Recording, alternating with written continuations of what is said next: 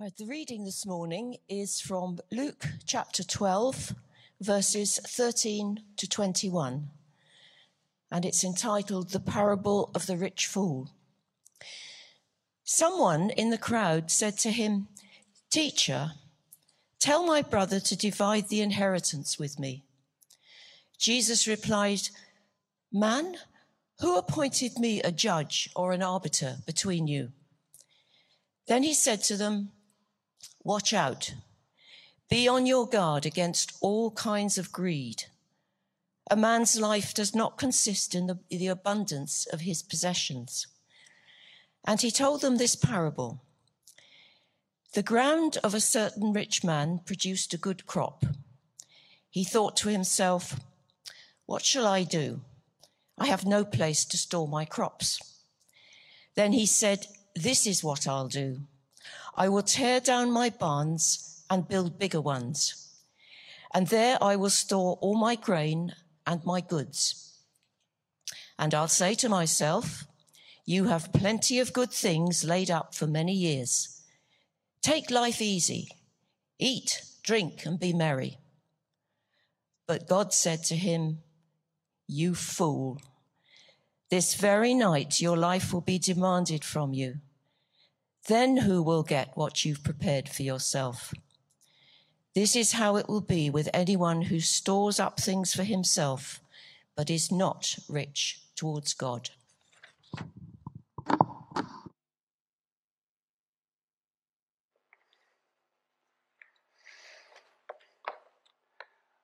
Let's pray as we come round to the Word of God together today.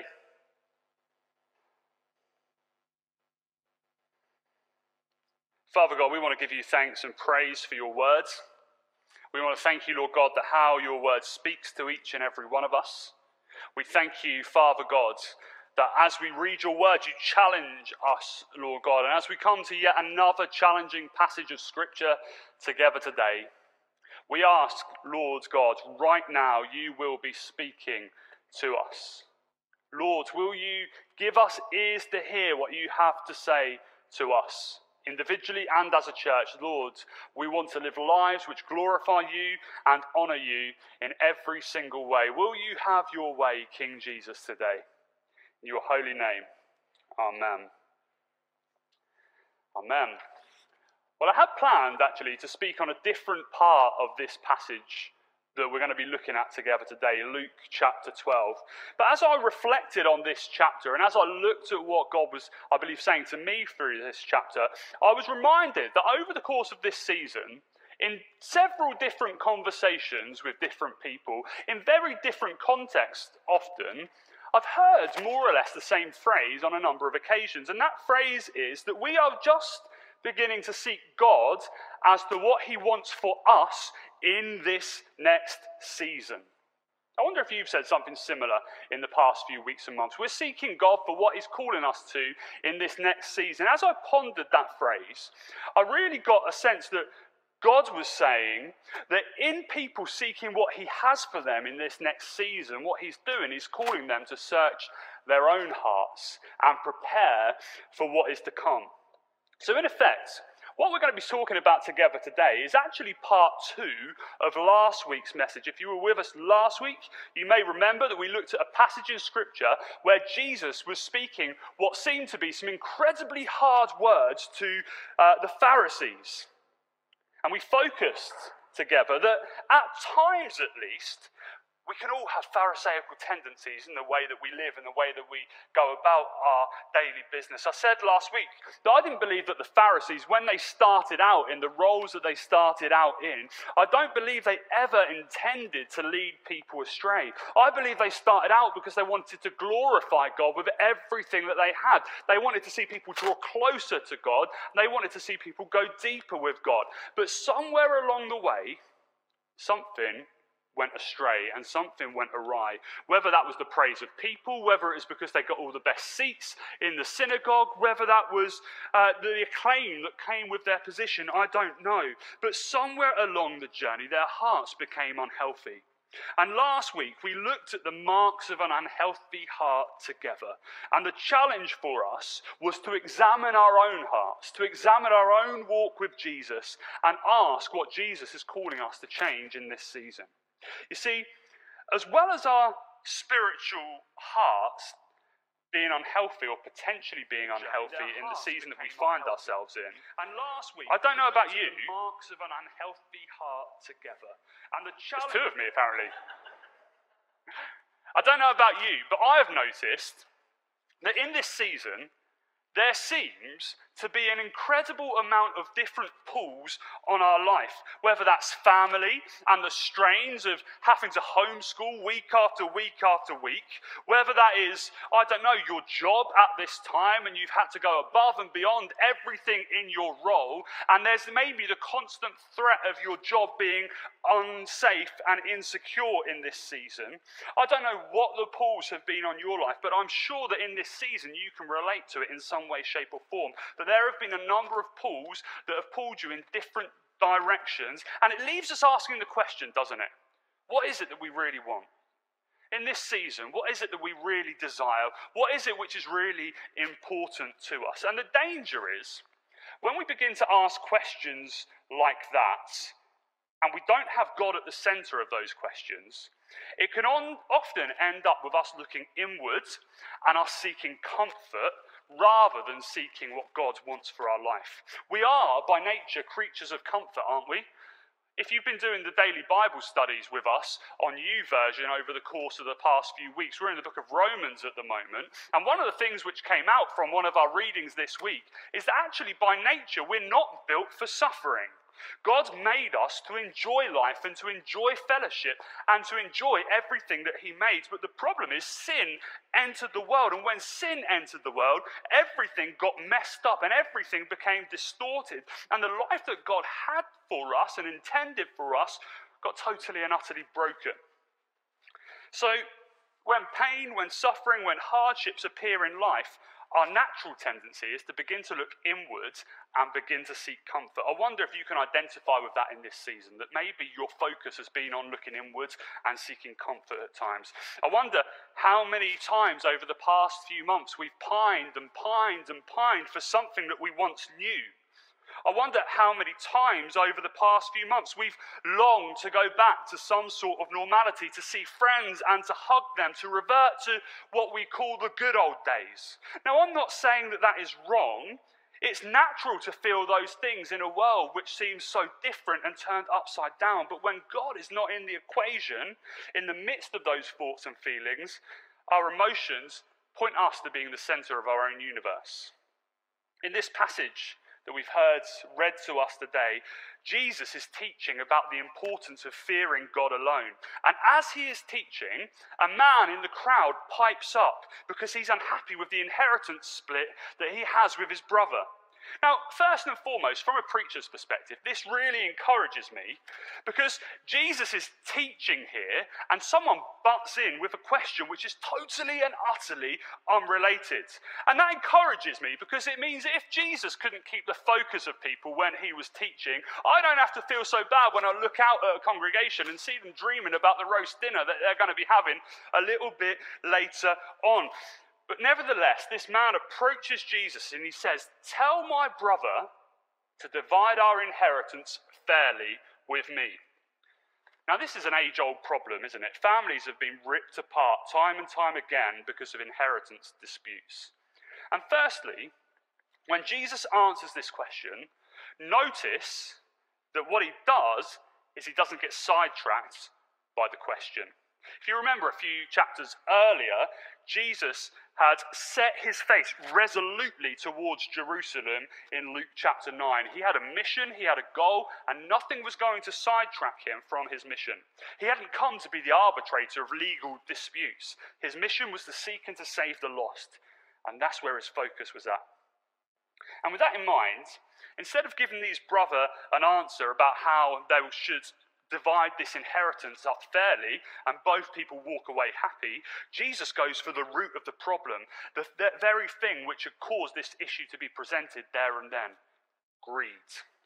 And in telling them this parable, he goes on to tell them, he points out that the most important thing of all is not that they walk away with a lump of money that they're happy with, but actually their perspective of the whole thing is changed. I wonder how many times we come to God and we ask God to fix our issue and to fix our problem and to sort something out in our life. But actually, what God wants to do is change us in the midst of it. My dare for you this week, instead of coming to God with a shopping list this week when you pray, come to God with your issue, lay it at the foot of the cross. The Bible tells us to cast all of our cares upon Him, and then ask God to change your perspective on the situation if that's what it needs. Ask God to help you see your situation and your circumstances through His eyes, because when we do, suddenly the whole picture changes. And Jesus addresses the core of the problem here in verse 15 when he says, Watch out, be on your guard against all kinds of greed. Life does not consist of the abundance of possessions. But greed tries to convince us the exact opposite, doesn't it? Greed tells us that what we have is never enough. Greed tells us that we are never going to be satisfied. Greed tells us that no one really cares about me. People have forgotten about me. Our greed tells us that the grass is always greener somewhere else. So Jesus tells this parable. It's a story of a rich man, a successful man, a man who had everything that he could possibly want. He was so successful that his businesses kept growing and growing and growing until he had so much that he didn't know what to do with it all. So he thinks to himself, I know what I'm going to do. I'm going to build bigger and I'm going to go harder because that way I'll eat, drink, and be merry my entire life and everything will be wonderful. But that night, God says to the man, You fool, did you not realize that tonight your life was going to be required of you? And as we think a little bit about this parable here that Jesus teaches in this context today, I want us to ask the question how does this story, this parable, speak into the midst of our lives in the midst of a global pandemic. When the temptation for us, like the man who came to Jesus, is to look inward and to look after ourselves and make sure that we're okay, what is it that Jesus is saying to us today? The first thing I think Jesus wants us to hear today is that when we look inwards, we fail to give God the credit that he deserves for everything that he has done. Verse 16 says this the ground of a certain rich man yielded an abundant harvest. As Jesus spoke this parable, he spoke it to the crowds who were gathered. And the first thing that I think it's important that we realize here is that Jesus doesn't condemn the rich man for being rich. It's okay to be well off, it's okay to have a lot of money in the bank, it's okay to have possessions as long as those things do not become our master and that we're willing to be generous with everything that God has given to us. But notice the terminology which is used in this verse. The ground of a certain rich man yielded an abundant harvest. There's no mention of God in the acquisition of this man's wealth here. There's no mention of God in the blessing that he has bestowed upon this life. It's all about the man. When the man looked out and he surveyed everything that he had, everything that he owns, what he saw was his own effort. The heart, which is inclined inwards, seeks to strive by itself. I wonder how many times and how many of us during this pandemic have sought to pull ourselves up by our own bootstraps rather than seeking God and seeking what He is trying to tell us in the midst of it. In a time where life is so difficult, and when an attitude of gratitude is so important, I wonder how many of us have simply stopped looking for how God is moving and what God is doing and what God is saying to us. In some ways, this might seem like a minor point, but focusing on it in many respects is absolutely vital. Because the reason the Bible calls us to give thanks in all circumstances is that in giving thanks, what we do is we begin to reframe our present circumstances and our present situation.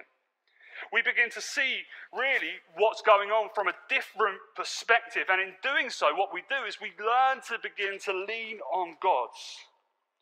When we strive by ourselves and we fail to give God the credit he deserves, we begin an unsteady walk into apathy and into struggle. Where is God's moving in your life right now that you need to give Him thanks for? Where is God moving in your life right now where you need to give Him credit for what He is doing? Where is God blessing you at this present point in time, which maybe you hadn't even realized, but God is bestowing blessing upon you? Number two, when we focus inwards, we begin to leave God out of our plans. Verses 17 and 18 said this He thought to himself, What shall I do? I have no place for my crops. Then he said, This is what I'll do. I'll tear down my barns, I'll build bigger ones, and there I will store all of my surplus grain.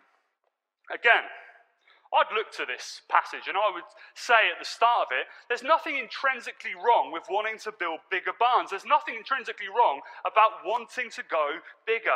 God blesses some people in order to be a blessing. I know some people who are incredibly wealthy and it seems like everything that they touch turns to gold. And the reason that I believe they find themselves in that particular place, in that situation, is because of the generosity they show towards the kingdom of God. Now, that's not prosperity gospel. But I do believe that God does entrust people with wealth in order to bless the kingdom of God, to see the kingdom come, and to see his will be done on earth. We are blessed as God's people to be a blessing to others. The problem here is that the rich man is at the center of his own plans. Notice the terminology which is used. What shall I do? I have no room for my crops. I will pull down my barns. I will build bigger barns for my crops and my goods. Do you see the problem here in this man's life? He was very much inward focused, looking after number one. And in Jesus' teaching this passage, he is speaking to a man who really is solely focusing on himself in that moment when he comes to Jesus and says, get my brother to sort out our inheritance, he's inward focused. That's the reason he uses this parable. And in this season, church, it's so easy to find ourselves focusing inwards, focusing on our own comfort, our own wants, our own needs, our own desires. And we need to ask the question God, are you really the center of my plans right now? Or am I just seeking my own comfort? Is God really telling me this is the direction of travel for my life right now? Or do I just perceive that this is an easier route for me at the moment? You know, the Bible tells us that in his heart a man plans his course, but it's the Lord who determines his steps. And the question we need to ask today is simple Are we allowing the Lord right now to determine our steps? Are we willing to follow him no matter what the cost, even when it's difficult? Even when it's a struggle, even when it's hard. The third thing that I believe that we see about having an inward focused life today is that we only consider spending our resources on ourselves. Verse 19 says this And I'll say to myself, You have plenty of grain laid up for many years. Take it easy. Eat, drink, and be merry. The man thought he'd set himself up for many years to come, that he was going to be comfortable, carefree, enjoy everything that he had, and enjoy life. But everything that he hoped for was based upon the fate of his, his crops. What if everything dried up for this man? What if suddenly he didn't have the ability to provide for himself any longer and look after himself? What would happen to his comfortable life at this point? And one of the dangers of a season like the one that we find ourselves in is it causes us to focus on our own ability to care for ourselves. And when things get a little bit shaky, we look only after ourselves. Don't believe me? Think back to this time last year when you went to the supermarket and you saw the shelves empty. Think back to that time where toilet roll almost had the same value as gold because everyone was buying it up and hoarding it for themselves. So often, when God's not at the center of our plans, we consider only looking after ourselves and only spending our resources on ourselves. I wonder if anyone has stopped being generous with their finances because of the season that we find ourselves in. The truth is, when times of discomfort hit, our natural reaction is to seek comfort and to attempt to look after ourselves. We want to make sure we're okay. But if we believe, if we truly believe that God owns the cattle on a thousand hills, if we truly believe that this God that we worship supplies all of our needs according to his riches in glory, do our actions tally up to what we speak? We read these words in James 4 13 to 16. Now listen you who say, today or tomorrow we will go to do to this city or to that city. Spend a year there, carry on business, and make money. Why? You do not even know what will happen to you tomorrow. What is your life? You are mist that appears for a little while and then vanishes. Instead, you ought to say, If it is the Lord's will, we will live and do this or do that. As it is, your boast is arrogant in those schemes. All such boasting is evil. You know, the Bible doesn't discourage us from making plans. The Bible doesn't discourage us for looking after ourselves as well and looking after those around us. But when we do make plans, as Christians, it's important that those plans that we make have the ultimate perspective that God is in charge. Because when we don't, the moment we experience turbulent times, life becomes simply about battening down the hatches and making sure we're okay. When the call of Jesus is to focus on Him and show a world who so desperately needs uh, Jesus that we have a rock on which we stand. And following on from that, the next thing I think we see from our passage today about focusing in, inwards is that when we're inward focused, we store up our treasure in the wrong places. Verse 20 says this But God said to him, You fool, this very night your life will be demanded from you. Then who will get what you have prepared for yourself? You know, when someone is referred to as a fool in Scripture, what it's effectively telling us is that this is a person who lacks spiritual discernment. A fool is someone who doesn't leave any room for God in their thinking. We read in other parts of Scripture, don't we, that the fool has said in his heart that there is no God. And this man is labeled a fool because he failed to realize that the material blessings that he had had come from God.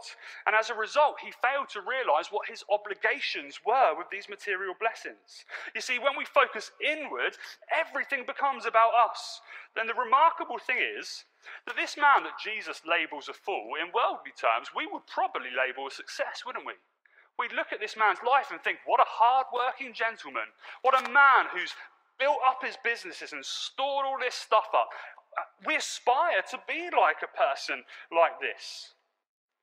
But Jesus says that God said to him that night, Your life will be demanded of you. The word used for demand here is the Greek word apaiteo, which literally means to demand back or to require back. It conveys this idea that everything this man had had to be paid back to God. It shows us really that nothing that we own, whether that's our finances, whether that's our lands, whether that's our house, whatever it is, our possessions, nothing that we own actually belongs to us.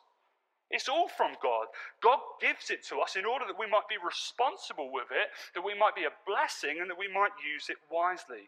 And at times like this, when we turn our attention inwards and focus on number one, the key to overcoming that is generosity. Let me ask you today, church are you generous with your finances? Are you generous with your possessions? Do you tithe? The idea of giving 10%, the first fruits back to God. Well, I'll tithe with my time. That's great. But nowhere in Scripture does it say it's an either or. It's a both and. We're called to give the first fruits to God. We're called to be generous with what we have. Well, tithing, that's not a New Testament requirement. Well, I'd argue that it is. In fact, tithing predates the law. Before the law was given, what we see is the people of God giving their first fruits to God and saying, God, here it is. You're so worthy. You're so wonderful. I'm going to give the very best back to you. And Jesus didn't come to abolish the law, but he came to fulfill the law. And what we see in Scripture often is that Jesus upgrades the law. You have heard it said, do not commit murder. But I'll tell you, if you look at someone with murderous thoughts, you've already done it in your heart. You have said, do not commit adultery. But I tell you, if you look at someone lustfully, I tell you, you've already committed adultery in your heart. Jesus upgrades the law. You have heard it said, give 10% of what you've got. But I tell you, live a generous life, so generous that you bless those around you and you show them how God loves them. And, you know, I've probably said it before, when we talk about generosity, when we talk about tithing, it's not so God can have your money. God is not sitting on his throne thinking, I'm a bit hard up this month. I hope so and so gives an extra £10 in the offering this week. It's about your heart. God wants your heart. It's often said that the last thing to be baptized in a Christian's life is his wallet. And I wonder if that's true for you. Jesus said that wherever a person's treasure is, that's where his heart is also. And let me say something which somewhat here is quite offensive this morning. But let me tell you this if you have a regular savings plan, but you don't have a regular giving plan, you fall into the same category as this man in the parable who stored up for himself bigger barns. We find ourselves in a place where we're hoarding up treasures on earth, where God says, Don't worry about treasures on earth, but focus on those treasures in heaven. Let me give you a really simple formula that I think is great to live by, and it's what I try to live by in my own life. Give 10%, save 10%, live off the rest. If we begin to put those practices in our life and in our daily walk, ultimately, we, we put our trust in a God who says, I've got everything for you. I'll supply all your needs according to your riches in glory. You might not be someone who is generous and you might not be giving today. Do you know what? Ultimately, it's not about percentage, it's about sacrifice. Where is your heart? And my challenge to you this morning is if you find yourself in a place where you're not being generous, start where you're at. Everyone has the ability to be generous in some capacity with the material possessions that God has given them. Start where you're at, give it to God, and then allow that to increase over time. There are a number of ways you can do that here in the church, and we've highlighted some of those in our church news this week. But finally, when we allow ourselves to be inward focused, we find ourselves in conflict with God's plan for our life. Verse 21 says this This is how it will be with whoever stores up things for themselves but is not rich towards God's. What this man ultimately discovered on this time is that where he had placed his hope ultimately had no value whatsoever. That the moment his life was required of him, all his riches became poverty. An inward focused mentality is in direct conflict with what God has for our lives. When we live totally and utterly for ourselves, we ultimately leave no room for God. And the danger of living that way through a season like we have been through and a season that we are still in is that we can develop this woe is me mentality, can't we? Woe is me. Everything is rubbish. Everything is hard. Everything is against me. And that forces us to look inwards and think once again about only the things which we need. Where the call of Jesus today for each and every one of us is to look out and to look up. To once again look to Jesus, to see what he is doing, both in our lives, in the church, and in the world. Give him thanks for it. The call of Jesus today is once again to give our plans, our hopes, our dreams, and our desires over to God, trusting Him for the future. The call of Jesus today is to be generous with our resources because we worship a generous God. You know, there are ways that we can, fo- we can combat this inward focused mentality. And I believe it starts just as it did with what we were talking about together last week. The call, once again, is to each and every one of us to examine our hearts. And I want to challenge you this morning by asking you, you these questions during this season, has your attitude helped or hindered the work of God in your life and where He has placed you? During this season, have you been willing to follow God's plans, or has your concerns been largely about surviving? During this season, have you trusted God and been generous with the resources that He has given you? Or you, have you been worried about what the future looks like? These questions aren't to condemn anyone. The Bible tells us that there's no condemnation for those who are in Christ Jesus. But I want us to ask those questions because deep roots in Christ starts with an honest evaluation of where we stand before a holy God. And one of the issues of the Pharisees that we saw last week is they didn't truly see their, their standing before God. So Jesus shocked them into realizing where they were before this awesome and holy God. Today, if you have found yourself inward focused, and let's be honest, we probably all have at some point over the last year, know that Jesus stands with you today and says, Come on, let's start again. Let's go again. Let's allow those roots to, roots to go deep. Let's not worry about the barns that we're building on earth, but the treasure we're storing up in heaven. Let's be a people who show a world who is in so desperate need of Him that He's alive and He gives hope beyond measure. I'm going to invite the band to come back up.